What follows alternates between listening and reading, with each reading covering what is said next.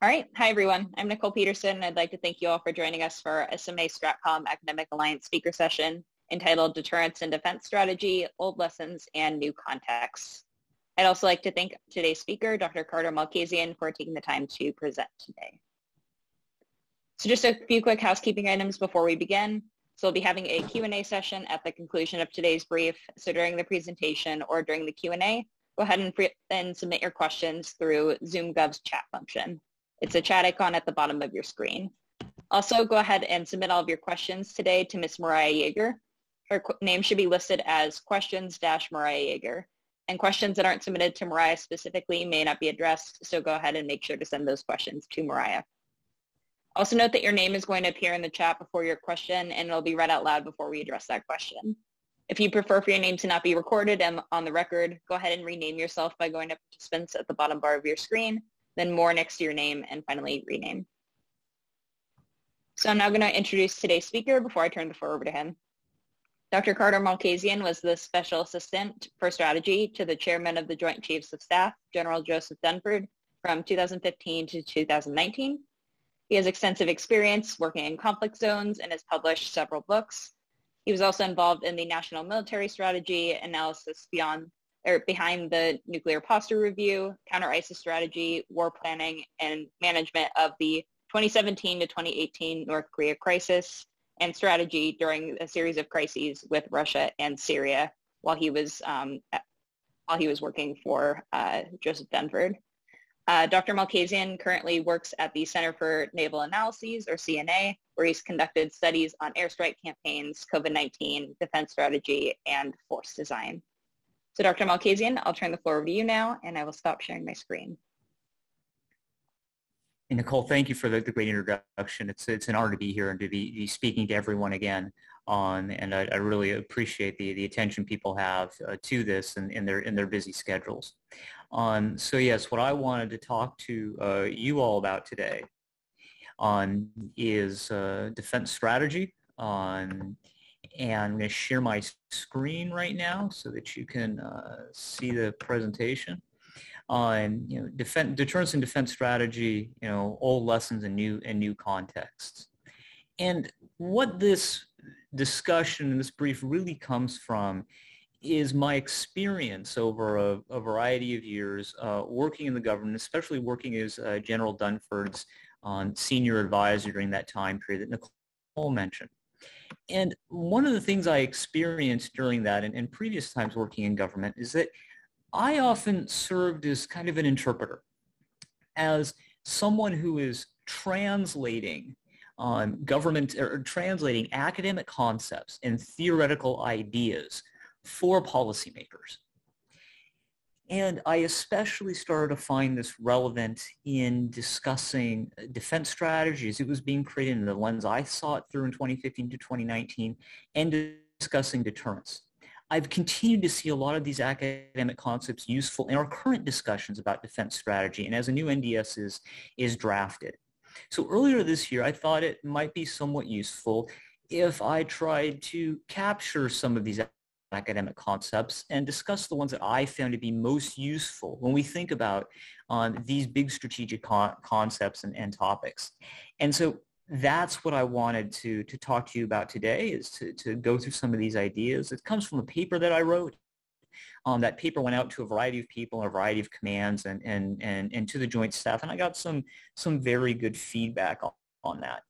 Um, so for uh, the, the kind of concepts that I want to go over with you on today.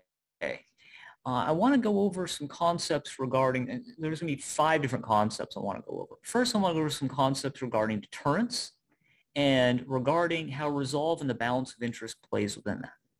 I then want to talk about tripwires and brinksmanship, which are kind of ways of demonstrating one's resolve or one's commitment to dealing with something.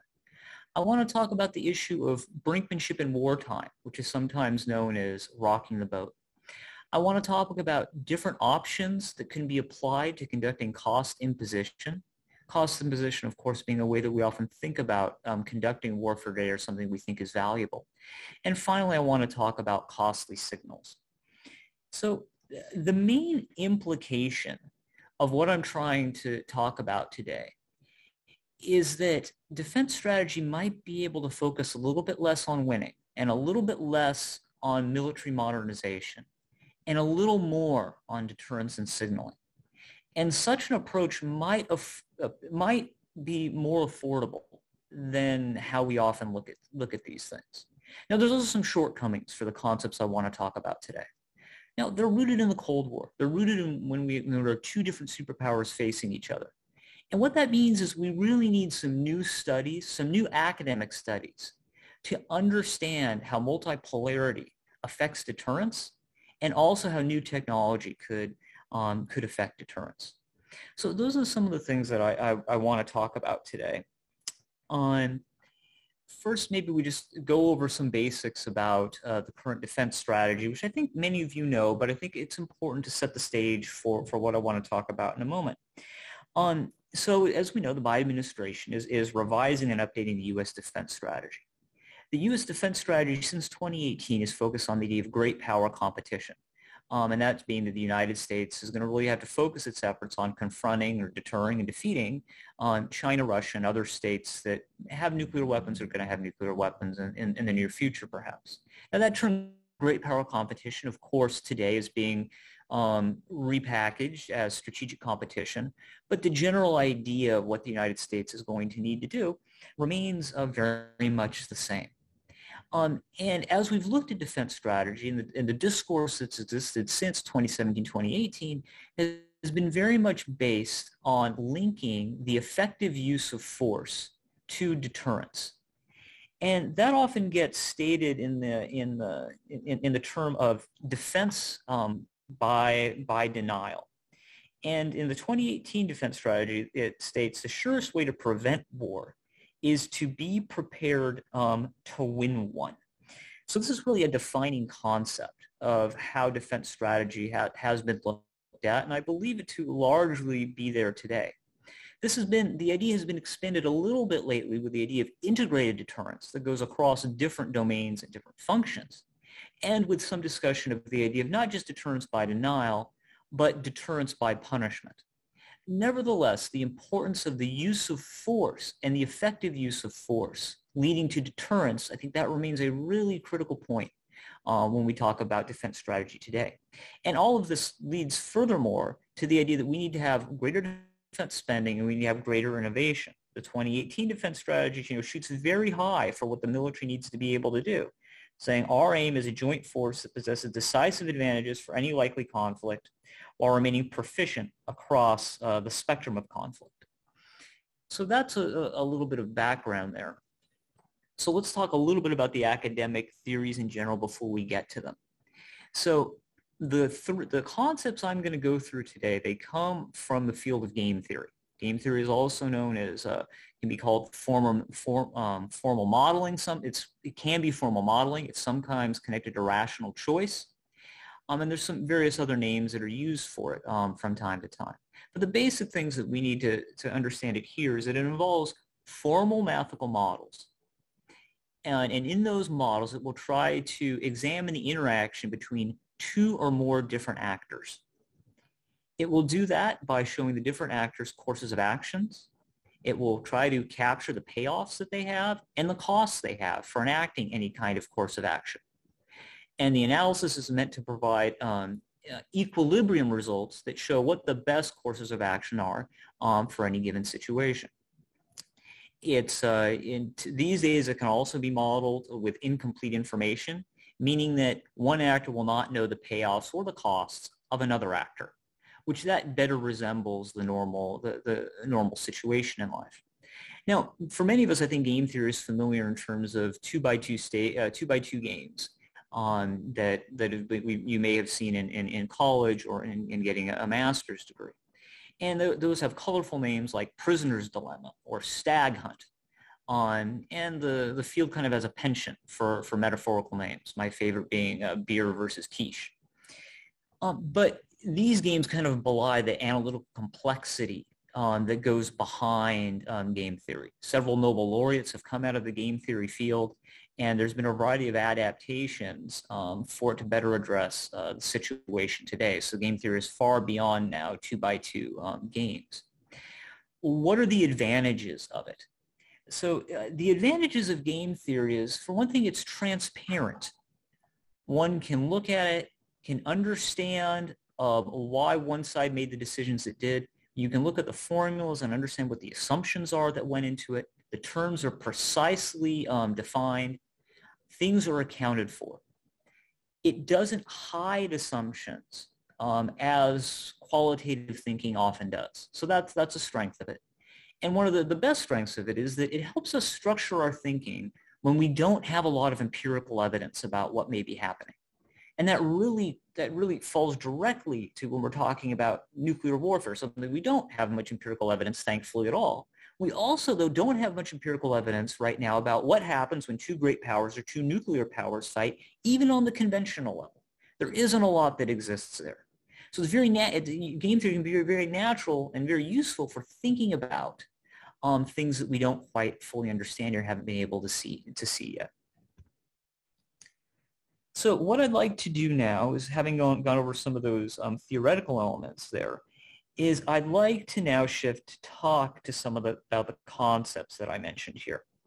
Um, and so these concepts are going to be beyond the base. These are based on um, three highly regarded scholars. We're going to go through Thomas Schelling's work, Robert Powell's work, and a little bit of Jim Fearon's work. Um, and so we want to go through those. We're going to go through one by one. Then when we get to the end, I'm going to talk a little bit about what are some things that are lacking, what's some new analysis that might need to be done, and because I really think that that's an important aspect of how we look at um, defense strategy today. So talking about uh, Thomas Schelling, Nobel laureate, one of the most respected, uh, respected people in the field of game theory and the field of international relations. And he came to develop and, and crystallize um, what, how deterrence should, should be conducted. Thomas is a little bit of a controversial character. Um, a lot of his ideas caused him to um, uh, take some abuse in the 1960s and, and be seen as a little bit too theoretical, too mathematical. Some say he's who's parodied in in, uh, in Doctor Strangelove. Um, but regardless, the man won a Nobel Prize, um, and for many uh, for many political scientists, um, uh, Schelling is to to them as Clausewitz is to the U.S. military. So he's not someone who can be lightly ignored. So one of his main points here is that when nuclear powers are concerned, military victory in the traditional sense is no longer possible. It's not possible because the two powers have recourse to nuclear weapons. And there really isn't a good way to remove those nuclear weapons um, without using a large number of them. So traditional military victory doesn't bring up um, so much. The point that follows from this is that what determines the outcome of wars between great powers is a willingness to accept harm um, or risk or the disastrous use of nuclear weapons. And this has sometimes been referred to as resolve. Now here I don't want to use the word resolve too much because resolve these days has all kinds of other, uh, all kinds of baggage attached to it. Really a good way to think about what Schelling is talking about is the balance of interests. Which side cares more about what is at stake in the conflict? Stakes matter here interests are, are what matter here and is a major factor in determining what resolve is. That's a little bit simplistic. Um, resolve has some other characteristics too, like risk acceptance that plays into it. But I think for the purposes of our discussions here, balance of interest is the most important thing um, for us to talk about.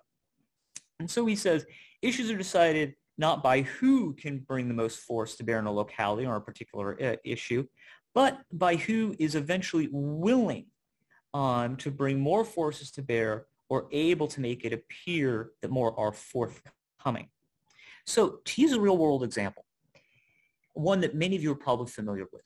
If in the Cold War, the Soviet Union had invaded Western Europe, the Soviet Union, pro, um, it, uh, all folks think that they could have probably overrun the conventional forces of NATO in Western Europe pretty quickly. But that wouldn't have decided the issue the question would have then come up is what was the United States going to do next? Is the United States going to use nuclear weapons or not? And we don't really know what the answer to that would have been. But we do know the critical question was not who has more tanks in Western Europe. Critical question is, does the United States have the willpower to use nuclear weapons or not? Now, the same is true of great power war today. Um, Taiwan and the United States might repel a Chinese invasion um, of Taiwan, but that would not be the end of the matter. China is said to highly value Taiwan, and so it might um, want to escalate further over this interest that it has. Our military victory would be academic.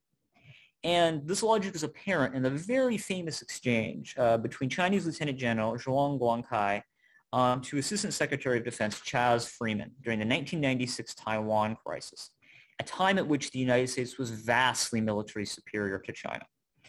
And what that general said to Assistant Secretary Freeman was, Americans care more about Los Angeles than they do about Taiwan. In other words, the balance of interest favors China. All right, so if it's balance of interest that matters, how can force be used? And Schelling really helped us understand that to a greater extent. Um, so there's two ways that I think I want to talk about today about how he talked about how military force can be used and, and play upon the balance of interests um, in a competition between, uh, or a conflict between two great powers. The first one I want to talk about is a tripwire. Some of you are probably familiar with the idea of a tripwire. Tripwire is a small number or even a large number of forces are put in a place where they are in the path of an advance um, by the adversary, such that the adversary has no choice if it wants to capture something but to cross that tripwire and attack um, the forces of, of the defender or attack the forces of the United States in, in, in the examples that we'll use. By doing this, uh, the people who, whoever lays the tripwire locks themselves into a fight. They make it, that they'll be forced to have some kind of confrontation.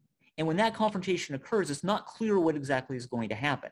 There'll be domestic pressure to react, presumably to some extent, or commanders on the field may do something accidental that causes, that causes the conflict to, to escalate. Schelling writes just what would happen is a matter of prediction or guess. Military resistance tends to develop a momentum of its own. It is dynamic and uncertain. What we threaten is a process that may quickly get out of hand.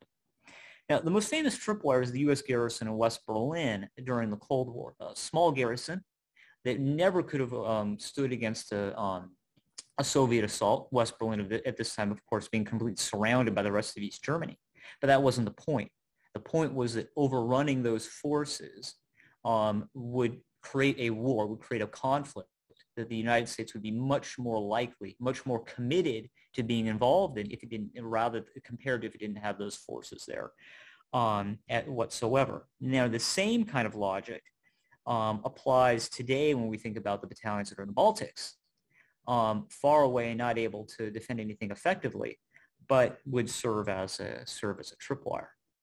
On so that's one way to think about it. Another way to think about the use of force is brinkmanship which is a very famous way of uh, applying, uh, applying risk, using forces to apply risk to create coercion upon an adversary.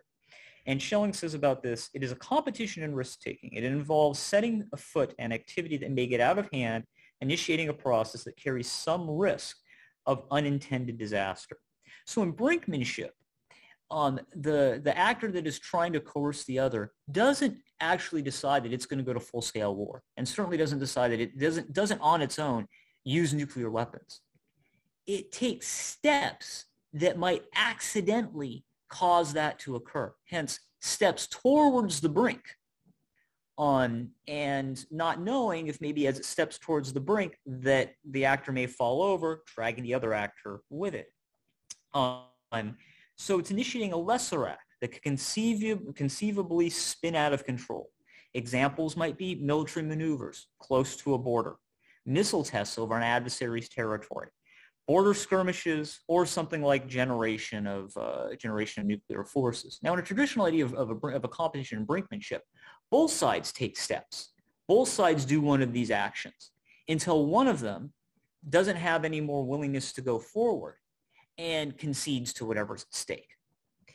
And that would be that would be the, the, the risk that person has now been coerced by the risk of things going out of control, by the risk of going over the brink and facing complete annihilation. Again, the initiator is exploiting awareness that accidents happen. that communications go awry, that commanders the, in the field sometimes don't do what they're told to do um, by higher headquarters, and fear causes humans to act unwisely. So if we want to think about brinksmanship, you know, the famous example is the Cuban Missile Crisis, where instead of directly invading Cuba, on Kennedy issued ultimatums, generated forces, initiated a blockade, forced Soviet submarines to, to surface, flew over reconnaissance flights, small actions that were nevertheless upping the risk up to a point where Khrushchev didn't want any more risk and was willing to withdraw those forces. We can also think of this though in Kim Jong-un's recent behavior in 2017 and 2018 when he's shooting off ballistic missiles, making fiery threats, and he appears to be someone who is um, not in, in, in, not making wise decisions. That applies some amount of pressure. But all those missiles that we're firing up, every one of the missiles that's fired, one asks, well, could that hit somewhere else? What if parts of it fall on Japan? What if it's targeting Pearl Harbor?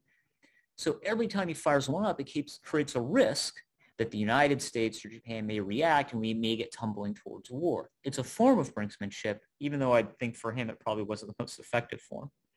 So what, is, what, what kind of implications does Schelling's work have for defense strategy today? Well, first of all, the defense of places like Taiwan or the Baltics, that may be less relevant on to deterrence and the balance of interest. Second, tripwires may be an affordable way um, to reinforce deterrence. Third, great power war itself may be brinkmanship. And it may be that more than it is a contest of military capabilities. And that's what I'd like to turn to to talk a little bit about now. I'd like to talk now about brinkmanship in wartime.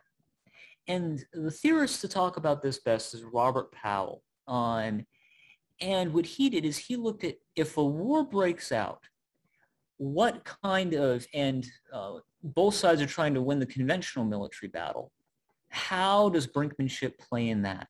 How do things escalate? And this is often used as the, by the, the analogy that Schelling developed called rocking the boat. Two guys are in a boat.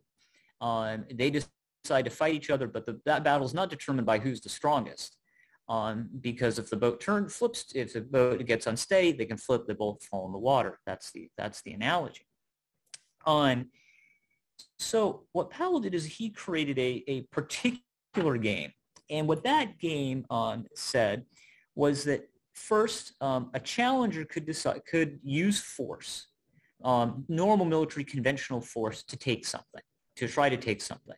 But then the defender has an option the defender can decide if it would now like to escalate or take some steps toward escalation or maybe towards nuclear use.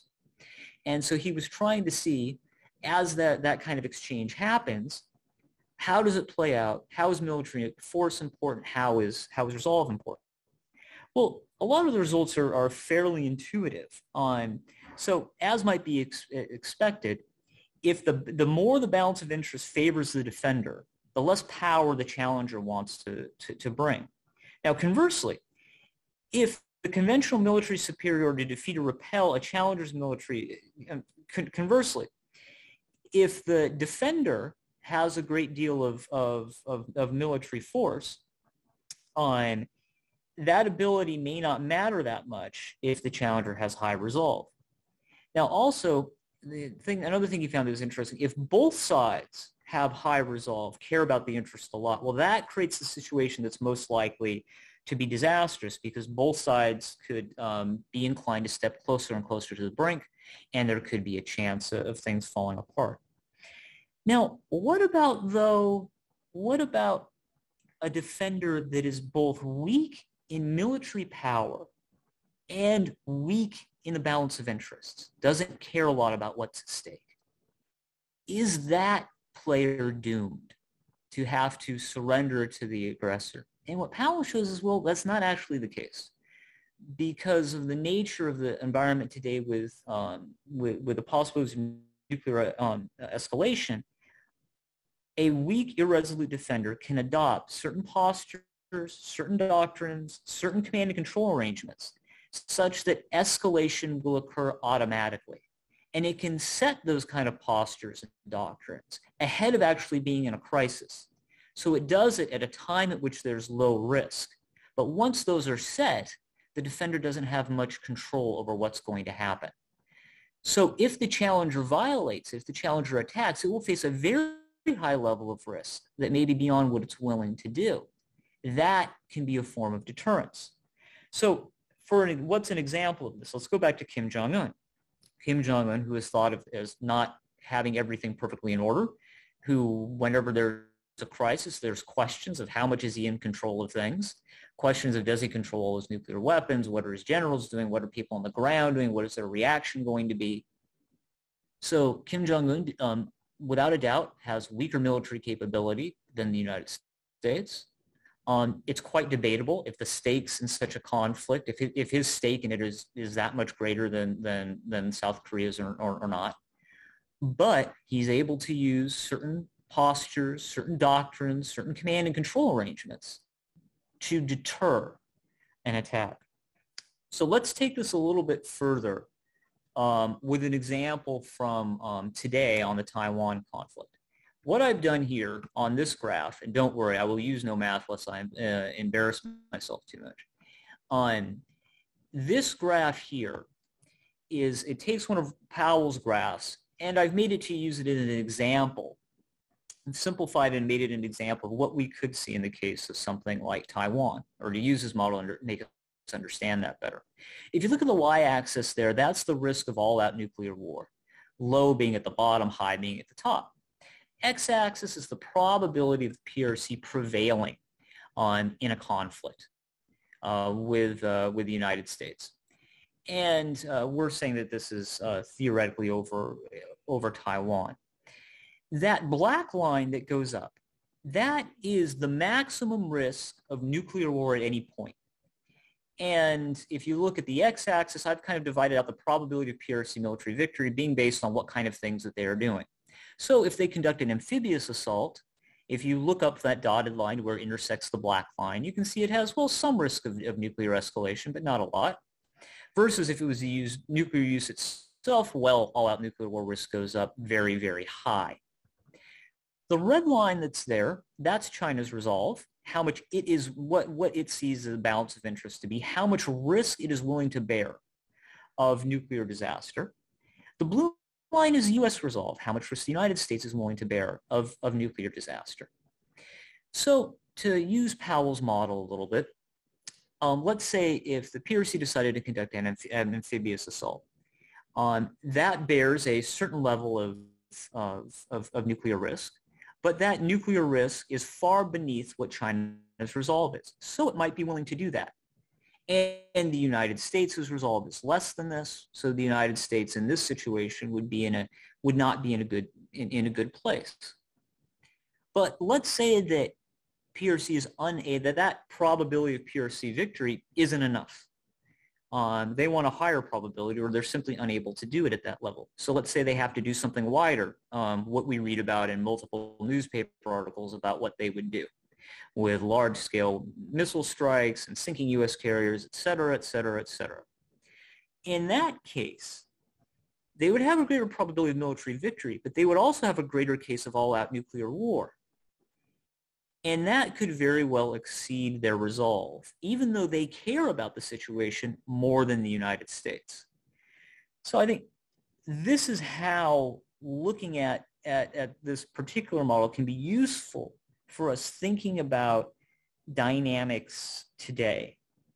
Um, now, you could also say that what you've laid out here is highly escalatory, Carter, and highly, highly dangerous. And what you might even lay out is, gee, this looks like another situation that involved an island close to a great power. This looks a lot like the Cuban Missile Crisis, where Khrushchev rashly put nuclear weapons in, um, in Cuba and as a means to threaten the United States, and it didn't go well with Khrushchev. And I guess I'd have two answers to that question. The first thing I would say is that well, in the Cuban Missile Crisis, Khrushchev did have to withdraw his nuclear weapons, but he did effectively deter a U.S. invasion of Cuba. The second thing I would say, though, is I recognize the criticism that this is too risky. But if this is too risky, the answer is not to develop more U.S. military forces and try to defend far, far forward? The answer is to adjust your interests because the balance of interests are not in our, uh, are not in our favor if we think that. Um, and then we should scale back um, what our sights are. On, all right, so I'm at 132. And what I'm going to do here is I'm going to skip the section on cost imposition, uh, unless we don't have time to questions or unless I put everyone to sleep. Uh, so let's talk, uh, let's move a little bit and talk about costly signals. Costly signals is what James Fearon um, explored. I mean, um, uh, Schelling explored it first. James Fearon, political scientist at, uh, at, at, Stanford, um, who is actually um, in the Defense Department now as an advisor to the administration. Um, he explored this in his doctoral dissertation. So how does a state demonstrate or signal its commitment? So the easy way to do something is to threaten to do something. The problem with that is talk is cheap. Words don't really signal any kind of, of commitment and someone can, can uh, an adversary can easily believe that we're, we're bluffing. So instead of doing that, the defender can take an action, do an action that entails a cost, some kind of cost to it. That cost um, is meant to show greater commitment to the adversary, and that is what's known as a costly signal. So what, what could be defined as a costly signal? Well, theoretically, a large number of things could be. Could be economic, could be political, um, could be military. Fearon stresses that a main way is political. It's called an audience cost. And what an audience cost involves is that a leader says something or does something, knowing if they don't carry through on it, that there will be political backlash within its own country. So audience costs get a large amount of large amount of popularity there. Um, but there's other things that are there too that I think are important for noting, like for, for just for policymaking purposes. So a, a costly signal that can be very easy to think about is a mutual defense treaty. A mutual defense treaty takes a lot of effort to set up. It involves legal obligations on both sides. For us, it requires congressional approval it's quite clear that there's some serious work that has to be done to go into a mutual defense treaty. So that is a useful, costly signal. Another example might be a military deployment that's expensive. So like CENTCOM's uh, deployment of, uh, to deter Iran, the recent deployments to the Gulf the, during the Trump administration, that was expensive. Adversaries would see that that was happening, and so that can be taken as a costly signal. Another one, another type of costly signal is a little bit different if you remember the, uh, the, the, the, crisis in India um, with the, the, terrorist attack in Kashmir and the strikes against Balakot by the Indian Air Force within, uh, in, into Pakistan, you might remember there was a shoot down of an F-16. That whole event, though, was a way of India sending a costly signal, sending a signal, first of all, that they were willing to bear risk by attacking Pakistan, but then they were, that they were willing to take the damage of losing aircraft on, I, wrote F-16 shoot down just to be specific there. I believe it was a MiG-21 shoot down, shot down by an F-16, lest any of you think I, I, I missed a beat there. Um, so those are another form of costly signals. Now what Fearon found is that in equilibria, on a costly signal, a, a leader that undertakes a costly signal is rarely bluffing. Um, that they rarely decide that they're going to incur costs and then fail to respond if they are challenged. Now, I understand that the real world is more complicated than that, and states may behave illogically or they may they try to bluff when it's not in their best interest, but I don't think that takes away from the, this finding and how important it is for us to be thinking about defense strategy. Um, so like today, when we think about interests that we care about, it may be necessary um, to, uh, to take on um, costly signals or accept greater risk in order to clearly um, um, show commitment uh, to, to an adversary. So, you know, examples of this might be more confrontational military deployments against China or in the South China Sea or against Russia in the Black Sea and the Mediterranean. Um, maybe it means matching harassment that the Chinese and Russians do of our aircraft and ships against their ships. Maybe it means something a little bit more economic and political, um, like increasing investment in democracies that we care about, like the Philippines. Um, Maybe it means retaliation in kind for Russian or, or, or Chinese cyber attacks. We also may want to refrain from withdrawal of military forces from places that are of clear strategic interest. I'm not saying don't withdraw from Afghanistan. That's a separate talk, a separate, a separate discussion. But when uh, we withdraw from areas of interest that is not a costly signal. It's the opposite of a costly signal. That's that we really didn't care about it and we were trying to save money by getting out. Um, and even when we withdraw from areas of lesser interest, we still want to think about, are there some costly signals we want to send on the way out to make it clear that we're still willing to fight over other more important interests? Costly signals should also come to mind when we think about how we might fight a war. A war itself can be a costly signal. The Korean War in many ways was a decision by Truman on to send a signal to Russia and all the communists that the United States would not stand aside if they advanced against Taiwan, if they advanced against Japan. It much as much to do with the wider East Asia as it has it had to do with Korea. And just going one step further, if a war is to be lost, it may be better that the United States loses the war after suffering costs um, than suffering no costs at all. The best thing, of course, if one's going to lose is that we suffer few costs and the adversary suffers a lot of costs. But if that's not possible, simply walking away may do the opposite for our future deterrence. May, may not, may be counterproductive for future deterrence. Okay, so we are moving now to the end rapidly. I apologize for going a little bit too long. So one of the things I was trying to get to take to use as takeaways here? On so these concepts that I've been talking about, they point to a strategy that would center deterrence more on a balance of interests and a balance of military strength. They would look to make aggression excessively risky for an adversary. They would send costly signals that the United States is committed to its interest, but it would also step back from areas that fall out of U.S. interests and are too risky to contend. On, and these concepts, they question the idea of victory through conventional means or using military force as the sole element of deterrence. They don't call for preparing to win a war in order to deter. Um, and rather than having a large military massive modernization, they consider different ways to employ force. All right, last slide, the one that I um, probably going to end up spending too little time on. All of the studies I've just talked about that come out of the, the, the Cold War or shortly after the Cold War. And they're affected by uh, analysis that was based on there being two superpowers. There are very few studies today are based on there being multiple different powers that are in conflict with each other. And we need to be sensitive that this could change our understanding of deterrence. It can make deterrence operate in different ways. A natural way that people have talked about that is, well, if there are two powers, then we will need more weapons, more conventional weapons, more nuclear weapons, there's twice as many or three times or however many more adversaries there.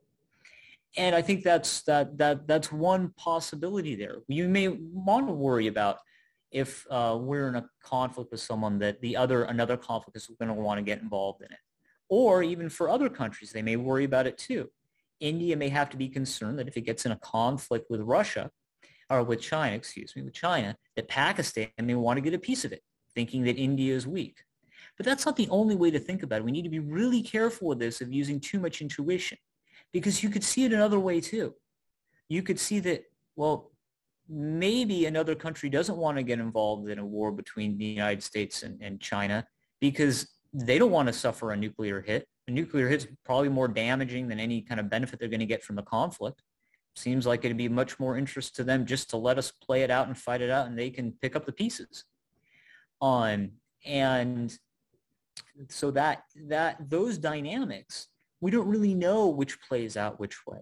And that's the kind of thing that game theory is really useful for understanding things that may be counterintuitive and prevents us from relying too much on our assumptions and biased thinking um, to develop conclusions. We can also think about this in terms of the effect of alliances on deterrence, because that's another like a, a, a converse element of multipolarity.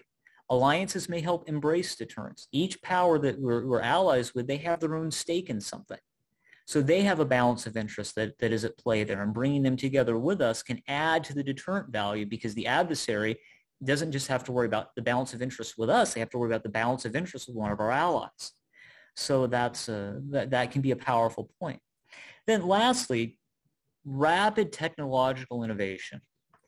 We're seeing a variety of different technologies being developed today um, between new ways of, of conduct, conducting ISR, autonomous systems, uh, machine man learning, um, of course, artificial intelligence. And does, we should ask, does this change the nature of deterrence? Is the second strike capability that has been said that it's been underpinned deterrence thinking for 60 years, does that still hold well in this new kind of technological environment? Are things more vulnerable than they used to be? Are first strikes more possible than they used to be? Or is it also possible for um, advanced systems to identify options and ways of waging war um, and assess risk effectively enough that war may be more likely than we realize it to be. So I'll stop there. I apologize for going far too long, um, but I really appreciate everyone's attention. Um, thank you so much. I will go ahead and stop share right now. All right. Thank you, Dr. Malkasian. Um, so now we are going to move on to the Q&A portion of today's discussion. Um, and we will start with a question from Krista Langland. Um, and this question is, if balance of interest matters more than the, the defense of the Baltics or Taiwan, how should the U.S. strategy reflect this to achieve deterrence? Using strategic messaging that increases our perceived stake there, or are there other tools as well that we could leverage? There's, so there's a variety of tools here. On so messaging is one part of it. But it'd be important that that messaging, the messaging can't just be talk. It has to involve real costs that are sustained for us. So it would be wrong to say that these areas can, that attacks in these areas can be deterred without any military spending. That is, that is completely incorrect. That would, that would have the opposite signal. So there does have to be spending in, in capabilities to fight um, Russia and China. On, but the simple messaging without that won't be as effective. Uh, the other thing to think about are tripwires. What forces can be placed where that will automatically create risk if, if China or Russia wants to undertake an action. And the third thing I would point to that we are fortunately in a good position on are our alliances. Um, those alliances help add to that add to that deterrent value. Now that's also of course going to be important that the allies agree with us on what we're doing and we are standing together and and, and, and working together. But having our having forces aligned with our allies on our allies' soil, um, that helps bond that alliance together and make aggression on the part of the adversary more difficult. All right, thank you. Um, our next question um, comes from Ramesh Balakrishnan. Um, and this question relates to um, some of your forthcoming work um, on the U.S. facing two great powers, China and Russia. Uh, so the question is, is a tailored approach to deterrence necessary in the two theaters in Europe and the Indo-Pacific? Um, and you can, um, if you haven't fully dove into this research yet, um, you can defer to, to a, a, later brief that might be on this topic. So a tailored approach to deterrence, the answer is yes and no so there are general elements of deterrence that should be fungible across different adversaries, especially when we're talking about um, well, cyber and nuclear and, and, nuclear deterrence. They both help in this respect. Um, that if you have um, second strike capabilities with additional options attached to it, um, then that deterrent is going to be effective against a variety of powers, especially when you have a triad like like we have um, that enables a lot of flexibility in, in that deterrent for it to be to be fairly effective. But there are elements, other elements of tailoring that are going to be required, and I think this especially gets into place when we talk about beneath the nuclear level. On what you have, deterrence varies on the basis of which domain you're looking at the rules of nuclear deterrence don't apply the same way to cyber deterrence. Cyber deterrence has what we call an attribution problem, which means you don't know who actually struck. On, and so that adds a level of complexity about how you're going to deter, and that puts a greater emphasis upon being able to um, being able to attribute effectively. Um, so when you're deterring cyber, you need a different set of capabilities that nuclear can't quite parse on to. The other element of, of cyber that's important here is that it can be what's called in game theory a bit of a tit for tat game, which means that what happens at cyber is often at a low enough level that someone's willing to do it because they're willing to face the repercussions of, of, of retaliation. So the question then becomes, if one takes a cyber attack, do you retaliate or do you not retaliate? If you don't retaliate, the problem being that, well, you haven't punished the adversary, so the adversary thinks it's okay to do it again. There's some questions about attribution in that. But that, that is fundamentally different from nuclear deterrence because nuclear deterrence generally doesn't have this tit for tat aspect happening within it. Now, if nuclear weapons were to be used, it, it would have that. But even so, cyber, it's much more fundamental. It's a much more fundamental back and forth of, of attacking each other than nuclear deterrence is. So when you're dealing with a cyber realm, you have to be more refined. You can't rely on just one thing. You will need some amount of refinement about who your adversary is. Although less there than we are dealing like in the um, conventional aspect of competition beneath armed conflict. At those levels, you will need certain systems that are useful for that environment. On especially when you're dealing with competition short armed conflict, you probably need more special operations forces um, to deal with that kind of problem and information uh, elements information operations and there's the whole of what state department does and other agencies do. Um, so the more you're facing of that the more you'll have to vary things. And even competition beneath armed conflict we are talking about russia versus china those are two different things. China uses different means that tend to be more economic than what russia does. So the kind of forces you use against china are probably going to have a little bit less of a kinetic less of a military aspect than what you would have when you're confronting Russia.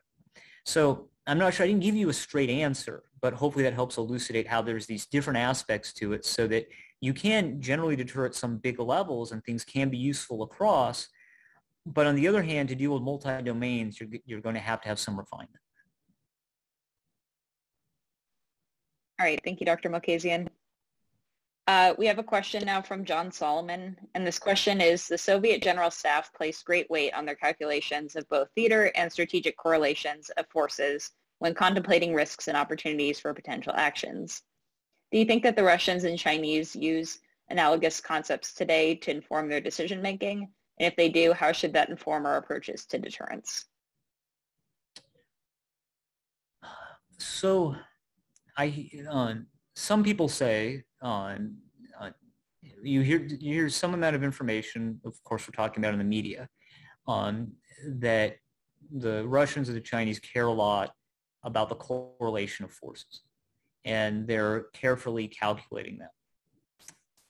And I put some amount of stock into that because um, I don't think that China's testing of a hypersonic weapon or their building of silos in in in the deserts of China I don't really believe that to be um, random or a part of them building a minimum deterrent. I think they realize that the U.S. Uh, nuclear capabilities are far superior to theirs, and they are trying to provide themselves with options um, to deal with that because they don't want to be coerced by us. So in that sense, I put I, I put some some stock into it. Um, and how should that relate? How should that apply to us? Well, we probably want to be also doing intense analysis to understand um, what vulnerabilities or strengths might be on our part and the adversary's part. And we want to make sure that we have the, the capability sets. Uh, we don't want the adversary, we don't want Russia or China thinking they have an easy way to coerce the United States. We don't want them thinking that there's some use of nuclear weapons that they could conduct um, that we would have difficulty responding to. Um, now, I don't really think that there is such a thing, um, but to make sure that's not there, that requires analysis and paying attention to, um, to, to, what's occurring, what the other side is, is, is, is building. Um, and certainly the fact that if they are examining the correlation of forces and, and what the weapons and what they what they what they do not do, it does mean they are paying a lot of attention to deterrence. It does mean they're paying attention to these systems, and there's good and bad in that. The bad is kind of the stuff I mentioned before about are they trying to find vulnerabilities and ways to, to harm us. The good is, well, they actually care about deterrence. They don't want the, the world to blow up a nuclear war. Um, that nuclear weapons are playing a role in preventing both sides from doing what, uh, from conducting aggression and, and, both sides experiencing more violence. Um, and that should be a source of confidence for us. All right, thank you, Dr. Malkasian. Um, an anonymous person asked how the U.S. can deter an adversary if that adversary doesn't perceive the U.S. as having vital interests at stake.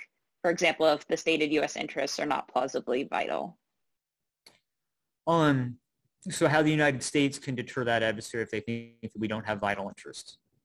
Um, so that some of the things I mentioned before about tripwires, uh, about our forces being in, in places of, of, danger, about making sure that the adversary, if it's going to attack, that it has to um, it, it has to attack broadly. It has to attack in a way that's going to create more escalation.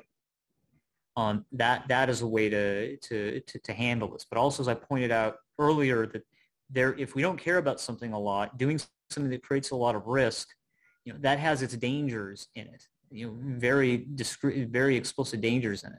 So an alternative is if we don't care about the place, then don't stake our reputation on fighting for it. Don't put it into an alliance. Find a diplomatic way to hand that over.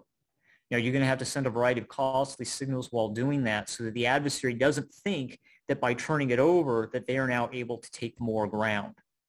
Um, so any such decision to give something over has to be very closely coordinated with allies um, and probably is going to require, it, it, it probably require having more expenses in forward locations so that the signal is sent clearly to the adversary that by giving up this one area, it doesn't mean you're giving anything else up. Um, so there's a lot of complexity in, in doing that. But again, if the risk of holding it is, is considered way too high and way too great, then it may not be a good idea to use Kim Jong-un style methods um, to try to get the, get the adversary to back away. All right, thanks so much. Um, our next question comes from Todd Veazey, and the question is, as we consider what has changed since the Cold War deterrence paradigm and the strategic environment, one might point to the interdependencies that arose from the post-Cold War wave of globalization which bolsters the case for integrated deterrence beyond nukes. The second large factor seems to be the transition to the digital or information age, which has contributed to a systemic diffusion of power, corresponding dissolution of control, and exponential rise in interactive complexity. How do you feel that the contemporary information environment has changed the way that we think about deterrence, understanding that communication of interests, commitments, and resolve are so vital to escalation management? Um, it's a good question. In some ways, I feel like I haven't done enough research on it. I so I do think that there is a there is still a divide about how much the integrated economy affects deterrence. Um, and I don't think we've come to, to there, there hasn't been a point at which we've settled on how much this matters in, in deterring conflict. Most of the things that I just went through and the ideas I just went through they don't really take a degree of economic integration um, between the two adversaries as a possible cost to going to war or possible deterrent to doing it. And that also leads to a lot of the thinking today not, not considering that. On the military side, there, I think the tendency is also not to consider that. In the past, like um, you know, five years ago or so, there was a greater argument. There's still a little argument now, but a greater argument that cooperation with the United States and China, the degree of economic integration was going to deter any kind of uh, attack and is going to make violence just not profitable to either side. Now, people with historical knowledge will tend to say, well, that's the same thing they said before World War I when the world economy was about as integrated as it is today. And nevertheless, people were willing to go forward. Um, there's a political, there's various political science arguments debating, well, how much does global integration, institutionalization really deter conflict or when it comes down to it, are states just simply willing to fight when they're willing to fight and willing to take those economic losses?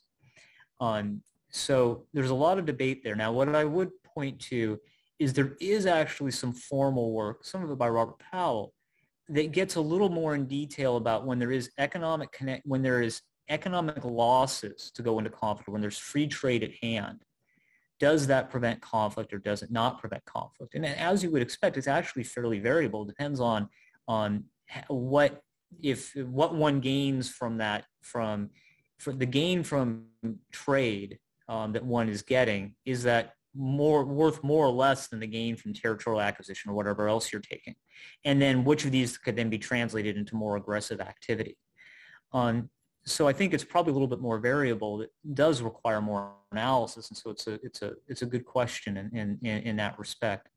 On you mentioned how the in, how information has changed as well, and how information is flowing to a greater extent. And I guess on that point, there may be work that's done on that and how that plays into deterrence. But I guess I have to confess, I haven't examined it enough. I mean, so we've seen a lot with the United States, what the Russians did in the United States, and and how there's you know a war of information going on. But that's another realm that deserves more work and more analysis to understand how deterrence is working or not.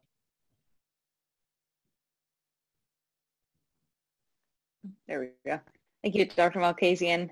Um, so it looks like we have time for probably one more question.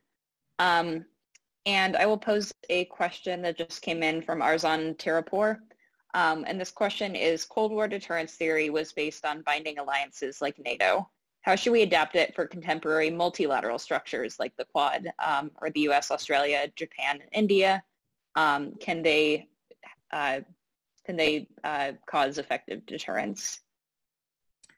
Um, so the they should add to deterrence for some of the reasons that that that I mentioned earlier. It's not clear to me, you know, the fact that there are multiple alliances, NATO, um, AUKUS, the Quad, um, our hub and spoke system of alliances in, in, in East Asia and Southeast Asia. I'm not sure how much that really changes um, well, work work does need to be done to show how varying levels of alliances shift the effectiveness of deterrence. A work needs to be done to, to look at how different levels of interests um, between different allies against an adversary, how that changes um, behavior between between the two, and how that what level of deterrence could be required to make something happen. Now, in general, though, for the, the reasons that I stated earlier, alliances should help reinforce deterrence because the forward country have greater stake in what's happening usually than the United States does. Um, and that stake makes it more risky for that adversary to, to assault um, those countries. When the United States has an alliance like that too, and is invested in it, has costs in it, um, has, has been ratified by the Senate, then there's also much greater damage to a U.S. leader to fall back from that alliance. Um, so alliances have these very positive characteristics to assist with deterrence. All right. Thank you, Dr. Malkasian. Um, with our last minute, is there anything that you'd like to, to leave our audience on today? I think I'd just like to thank everyone for coming today in, in, the, in the middle of the week. I know everyone is busy and have, have has a lot of things to do. Um, and, and I'm, I'm, happy everyone had had an interest in this. And I guess I, I hope that I hope the conversation, I, you know, hope a sparked thinking about different ways that we can enact a, a defense strategy that don't rely so much on on on a, on a, conventional battle somewhere. And the other thing I hope it sparks is interest, especially in academia and the Defense Department, about further work to explore these dynamics and the things we don't understand, multipolarity, effects of technology, effects of alliances, on cyber deterrence, uh, deterrence across the information space. These are all things that need some serious, rigorous analysis um, and that hopefully um, in the future gets done. All right. Thank you, Dr. Malkasian. Um, and for anyone whose questions did not get addressed today, feel free to shoot me those via email and I'll pass them along to today's speaker. Um, so have a great day, everyone. And thank you again, Dr. Malkasian. Thank you. All right. Goodbye, everyone.